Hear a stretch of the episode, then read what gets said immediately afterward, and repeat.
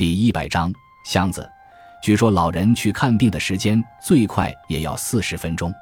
如果那样，即使在这里再躲十五分钟，也还剩下二十分钟以上。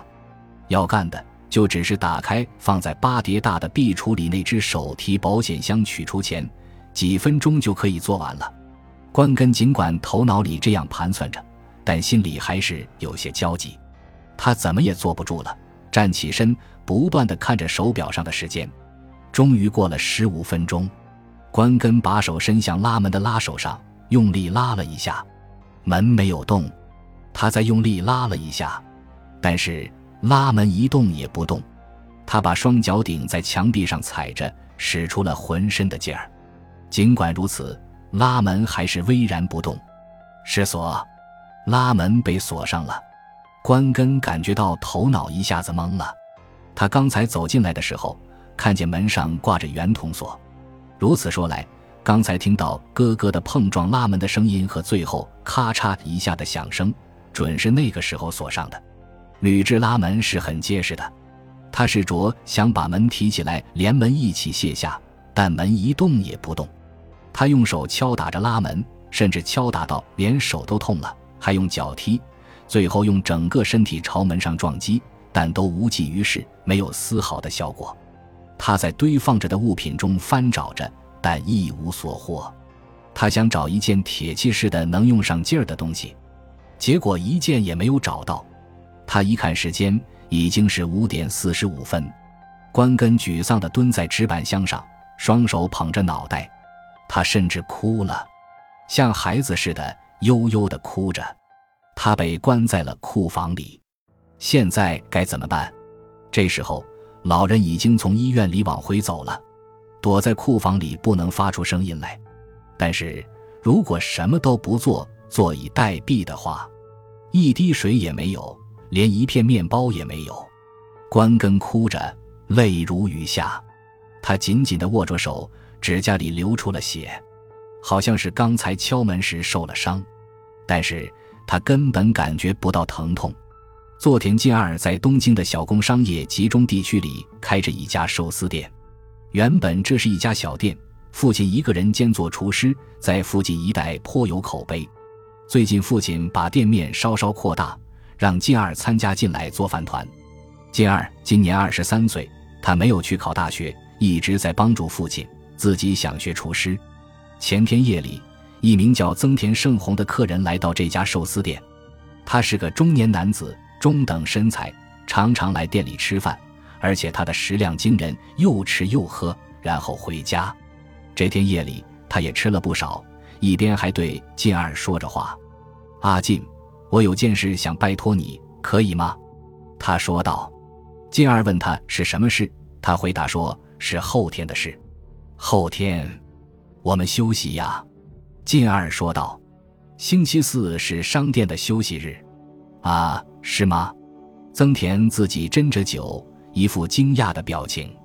金二对增田有些愧意，因为增田曾经帮过他一点小忙，有恩于他。金二喜欢音乐，尤其热衷于歌剧。有一时期，意大利有一著名的歌剧团来日本演出，他乐不可支，但却不知为何忘记买票了。等到他想起来跑到售票处时，票都已经卖完了。进二感到万分沮丧，真想痛哭一场。他在店里无意中提起此事，不料两三天后，增田为他送来了票。作为增田来说，搞一张票也许并不那么费力。据他自己说，去向某个人打一声招呼，票就轻而易举弄到手了。这也许是真的，但是作为进二来说，这是他求之不得的。如果放弃了这一次，以后也许就再也没有机会了。因为有着这样一档子事，增田有事相求，金二是很在意的。当然，并不是因为有着那样的原委，他来店里吃饭可以特别优惠。那时，店里的客人渐渐多起来，招待也渐渐的忙碌起来。最后，四名结伴的客人离去，只剩下增田一个人。刚才我对你讲的是，金二还没有问，增田便说道：“金二君，后天休息，你有优惠吗？”“嗯，嘿。”有目标吗？曾田为进二斟酒，进二轻轻的鞠了一躬，端起酒杯，没什么大不了的事啊，就是开车出去兜风，一起吃饭。晚上八点，你在做什么？八点左右吗？肯定是在新宿闲逛啊。有一家商店，我想去一次。是和他两个人吗？不是，那时是我一个人，因为那时我已经把他连汽车一起送回家了。他好像晚上有什么事情。那么，在新宿和我见面，好吧，我很高兴啊。不是，我只是希望你说见到过我。好的，不过你说的意思我不太明白呀。这不是什么听不懂的话呀。增田解释道。星期四夜里八点左右，增田正好在东京都内，但他有一件事情必须离开东京一下。双方都有情谊在，如果那边尽到了情谊，就是这边没有尽到情谊。所以，总之。我明白了，金二一口承诺，但他还没有全部听明白，就是做不在现场证明吧。嗯，曾田笑了。我们说好是在歌舞伎町一带，小剧场的门前吧，偶尔见面。你问是不是曾田先生？我哇的说一声，抬起一只手和你道别。就这样，这事情太方便了，不管什么人问你，都是这样回答。就交给我吧，我还要感谢你呢。接着，两人又说了一会儿话，以后曾田才离去。现在几点钟？金二握着方向盘，一边问坐在助手席上的姑娘：“七点五十分。现在是在哪里？还没有跑出千叶？不行啊，要开得快一些，否则来不及了。你有什么约会吗？嗯，可以说有，也可以说没有。”进二踩下了油门，在别人的眼里，关根可能像是一个疯子。其实那时关根也许真的已经疯了。他用双手拼命地敲打着拉门，用脚踢着，用毫无意义的话语大声地不断地叫嚷着。手上伤得更加厉害，血往下滴。他想出去，无论如何想要出去。什么两千万元，见鬼去吧！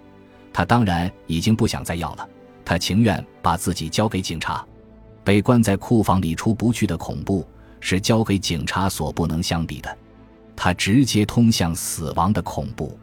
关根敲打着房门，不停地叫喊着，但是外面没有任何反应。他终于叫破了嗓子，用尽了力气。他已经有好几个小时没有喝一杯水了。库房里已经完全漆黑一团，从小窗射进来的光线。也早已经没有了，哎哎，他瘫倒在地上，呻吟着，眼看已经快发不出声音来了。地板上一片狼藉，旧书、扎成一捆的杂志、花盆，其他不得而知的物品，全都是关根用来砸门的。你不要开的那么快呀，我害怕。姑娘的声音已经变得怯生生的。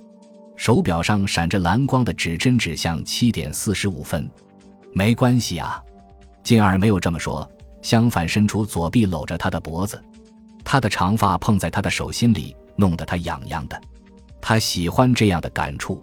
姑娘的名字叫沙织，二十岁，他和沙织认识是在地处根岸的寿司老铺子里，那时金二是有意去那里做工，偷偷学艺的。沙织那时还在读高中，在那里打零工。金二打算与他结婚，但还没有道破。沙织也有那样的想法，但是要经得父亲的同意。他知道会遭到父亲的反对，因为父亲信奉晚婚，两人的年纪都还太轻。不过沙织自己一定很在意。他非常聪慧，虽然有些好胜心，但很温柔。最重要的是他那水汪汪的眼睛。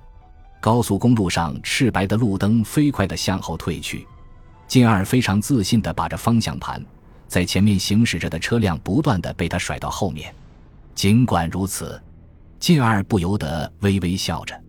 他简直就没有什么八点钟必须赶到新宿的理由。与增田见面始终都是虚构的。他明知道这一点，内心里却仿佛已经受到了他的约束。他仿佛觉得。如果不及时赶到，就是自己单方面的失约。金二一向严守对朋友的承诺，这也许是得自父亲的遗传。此时他的微笑变成了苦笑。我害怕呀！沙之又发出惊叫，进而再次伸出手抚摸着沙之的头发。关根挣扎着探起上半身，他好像听到了什么声音。没错，是落地玻璃窗打开的声音，和下午时一样。拖鞋的声音越来越近，关根无意识地敲打着房门，叫喊着，但他已经发不出声音来，好像什么东西碰在门上，持续地发出刺耳的声音，接着发出咔嚓的一声，拖鞋的声音远去了。关根拉动着拉门。门微微地动了一下，门锁已经被打开了，但是房门的移动很迟钝，好像被什么东西牵拉着似的感觉。关根将体内上升的所有力量全都集中在手臂上，房门颤动着，微微的移动，好不容易才出现了一条细缝。他躺在地上，侧着身子挪出门外。感谢您的收听，喜欢别忘了订阅加关注。主页有更多精彩内容。